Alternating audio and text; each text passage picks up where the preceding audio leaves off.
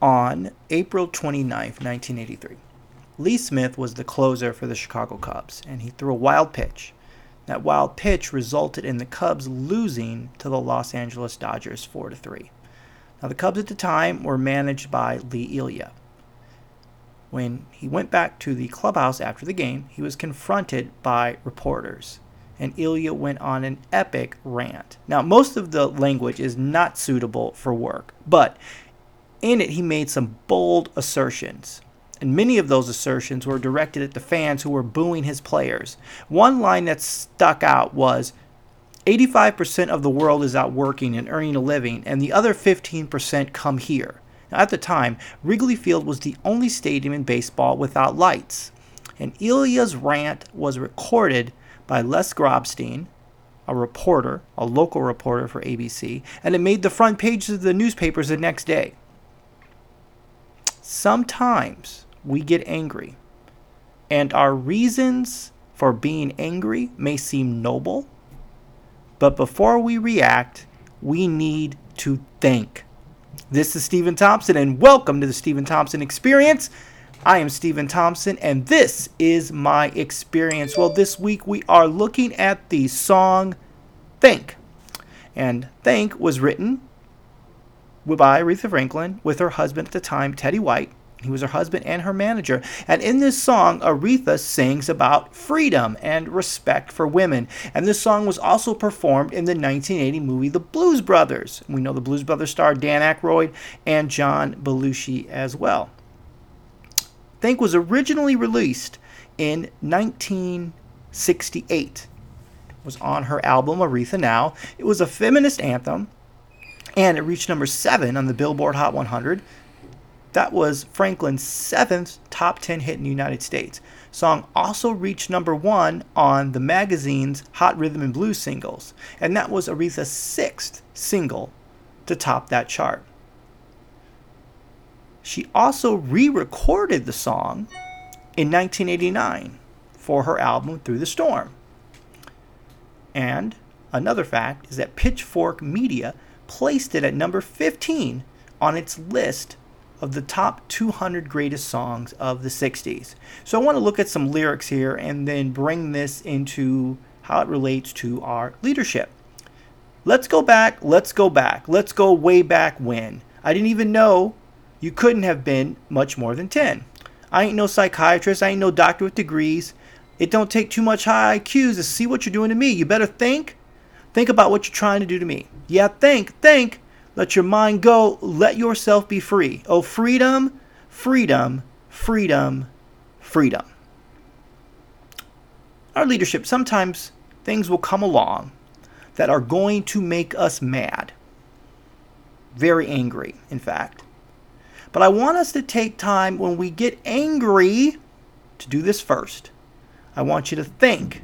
And then I also want you to have this concept about what you're trying to do to me. So, you're angry, but stop and think about the other person. There's a person who is sitting there, a human being with eyes, nose, mouth, arms, legs, thoughts, and emotions that's across from you. And maybe they intentionally hurt you, maybe they unintentionally hurt you. But remember, let's think before we act. And that's what we're going to look at today. Now, like what Aretha says, I'm not a psychiatrist. And I'm not a doctor with a whole lot of degrees, degrees, but I can tell you that if we take time to think, it will go a lot better for us. So, think. Think about what you're trying to do to me. And always remember that there's another person there who is going to be on the receiving end of what you are doing. So we need to think. So, what we're going to do in our thinking process is that we are going to look at art. And we're going to look at art. And we're going to look at how art can help us be able to think. And also, one of the things about art that we want to look at in the theme of this song is art and female empowerment and what we're looking at this month in the Steven Thompson experience is great women artists, great women of history. So, I want to look at a couple artists today. Uh, these are some Chicana artists, and the first one is Margaret Garcia. And Margaret Garcia was born in East LA in the 1950s, and she began her career as a muralist. One of the great things that she did is she was involved in murals that were in LA during the 1984 Olympics. She was identified as one of the top 24 artists who had an impact on the LA art scene. Her paintings can be seen at LACMA, which is the Los Angeles County Museum of Art, also the Laguna Art Museum, and her art is also in the personal collection of the actor Cheech Marin. You can also find her work around Los Angeles on the walls of the Universal City Metro Station as a part of a tribute to the history of California, which was part of an art display that was the signing of the capi- capitulation of Cahuenga. And that made California a territory of the United States. Now, I'm a fourth grade teacher and principal. So I'm a principal of a school, but I also wrote a fourth grade history class. So I know a little tiny bit about California history, just to, to stick that in there. Then another artist want to also look at, uh, Diane Gamboa. And she's been putting art around Southern California for a long time. She won an award, the California Community Foundation Individual Artistic Grant. She's had solo exhibitions including Broja, the Tropico de Nopal Gallery, and Chica Chick at the Patricia Correia Gallery in Santa Monica. And in the early 80s, she did a pho- photography documentation of the East Los Angeles punk rock scene. And throughout the 1980s, she was associated with a group called ASCO, and they did multiple multimedia performance art. She organized a lot of fashion shows that were called hit and run paper fashion shows, and she worked on creating disposable streetwear. And even some of these shows that she did and the outfits that she had were very, very popular. So she's been involved in the art world 25 years in art education. And she even worked on a lot of after school programs in colleges and university settings. So we look at that. We look at two women artists and how they used art to express themselves and to make a difference in what they did in their neighborhoods, in a community, even in a city, and their work is documented. You can see it, you can purchase it, you can find it online. That is an example of putting good into the world. Now, at times, I'm sure these artists may have been angered or triggered in some way, shape, or form, but we can see their art, and people have benefited from their art. So we can see what we put into the world. And what we put in the world, are we going to put our anger into the world? Are we going to put our best work into the world? But our anger is is there. We have to do something with it.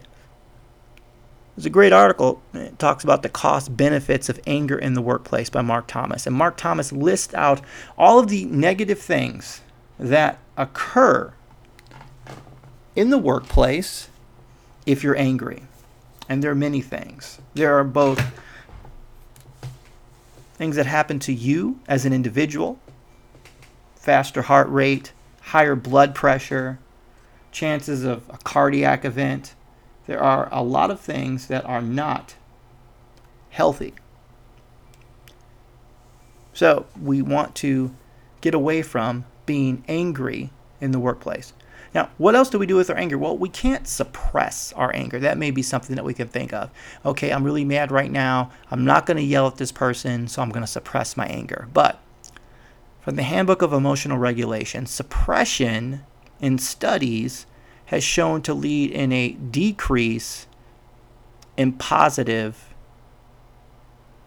emotions. So, suppression is not a good idea. And there's several studies that, that, that show that. That if you suppress your anger, you're not helping it. And then we think about, well, uh, I'll just have to, to think about the negative emotion and focus on the negative emotion, but not exactly release it.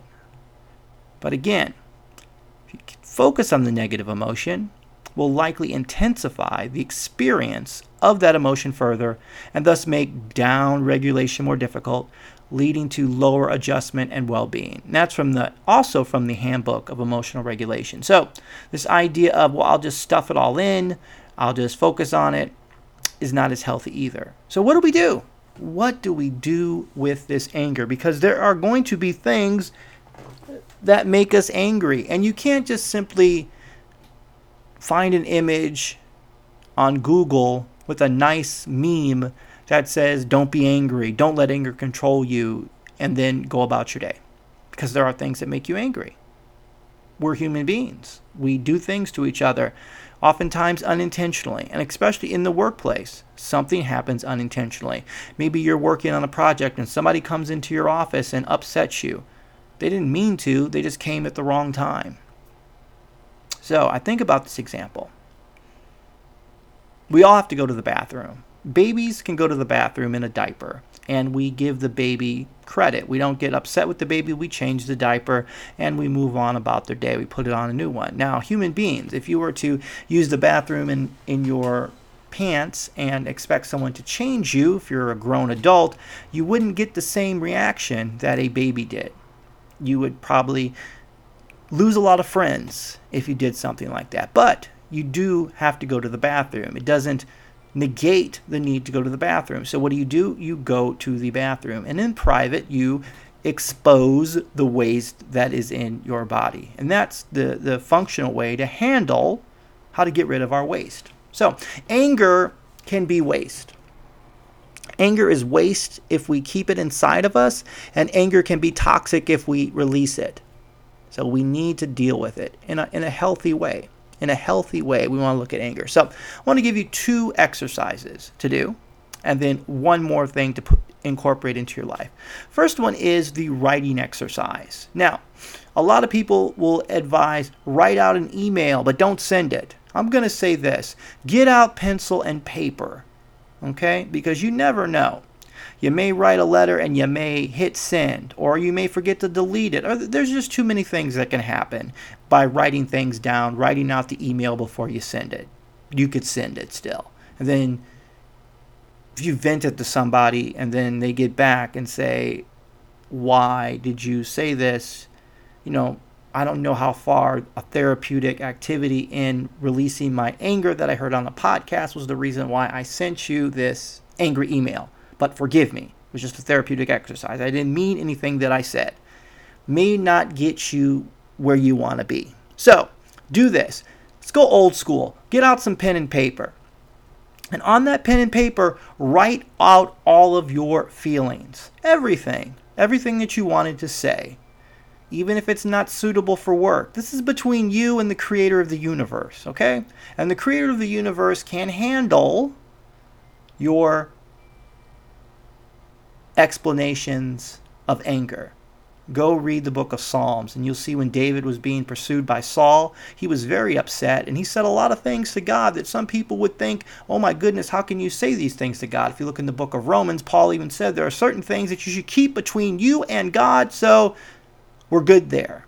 Okay? You and God. And if you're not a believer, then you and you, you and the paper, you and the pen, the pen and the paper, are inanimate objects, they're not going to begin speaking. They're not going to reveal your secret. So we're good there too. Write it all out. And then when you're finished writing it all out, I want you to tear that paper up. And there are several things that you can do. You can tear it up and you can stick it in the trash can and be done with it. You can tear it up and put it in a barbecue grill or a flame pit a fire pit, not a flame pit, a fire pit, and you can burn it up. Or you can take it and float it in the ocean. I live in Los Angeles. I near, live near the beach. I often float things out in the ocean. Maybe I'm littering, okay? But it's the principle of it, okay? I'm, I'm floating things away. You can do that and you don't have to worry about it. Like if the paper reassembled themselves, or if somebody got your paper and reassembled it and sent it to your boss, well, then that's just the universe is against you and it wasn't meant to be. But I pretty much believe that once it goes into the landfill or the ocean or the sky in the form of ash, then we have nothing to worry about. So you're cool there. All right? Next thing I want you to do is really good. It's called the chair exercise. So here's what I want you to do. Maybe not in your office, but if you're home by yourself, or maybe if you're in your office and you have privacy, I emphasize privacy. Maybe not, don't even do this in your office, but do this at home. I want you to sit down in a chair. And then across from you, I want you to put in that chair an image of the person that offended you, that upset you, that got you mad. And I want you to talk directly to that person. And I want you to say everything to them that you're upset about. I want you to say their name. So if Bob Smith got you mad, I want you to sit down and say, Bob, I didn't appreciate the way that you talked to me in the meeting today. You did not listen to my ideas. And I think that your way of running the organization, even though you say that you are collaborative, you are not. In fact, you're nothing but a top down leader, Bob. And you need to listen to the people around you. You don't listen to the people around you, Bob. And I want you to change.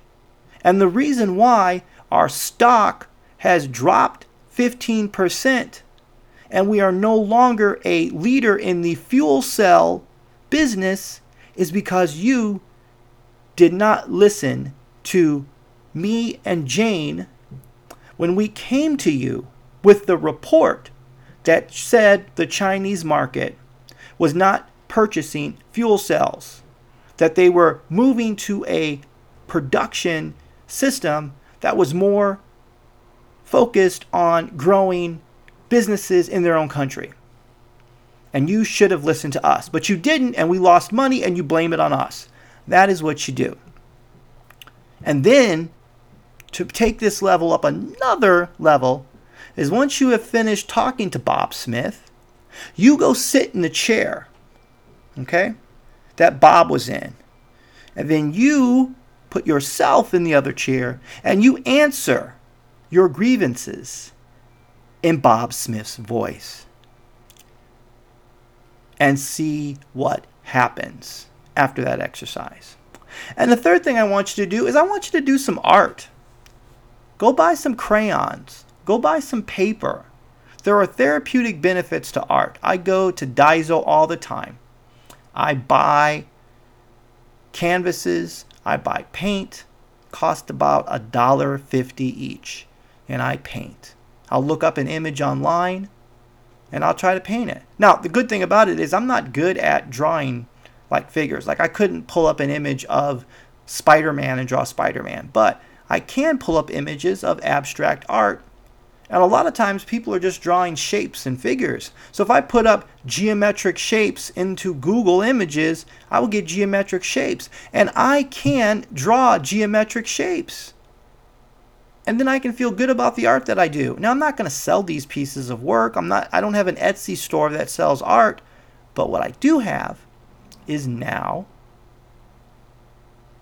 peace because I slowed down. So, let's take some time to think. Great blog post I read by Carolyn Appleton. She's a well-being enthusiast and a yoga teacher and she did a blog post called The Power of Slowing Down Life at Your Own Pace Rather Than Everyone Else's. And when you think, you slow down. And when you slow down, you run the risk of doing something great if you slow down. You're not going to do something bad if you move really fast. You're going to think, you're going to do something good. You're going to put good into the world. So on August in August of 1983. The Cubs had a record of 54 and 69, and Lee Elia was dismissed as manager. And he was offered another job within the organization. The next year, the 1984 Cubs won the division. You can still find Lee Elia's rant on YouTube today. I'm not going to put a link to it because it is really not suitable for work. There are a lot of F bombs in that rant. But remember, think. This is Steven Thompson, and this is the Steven Thompson Experience.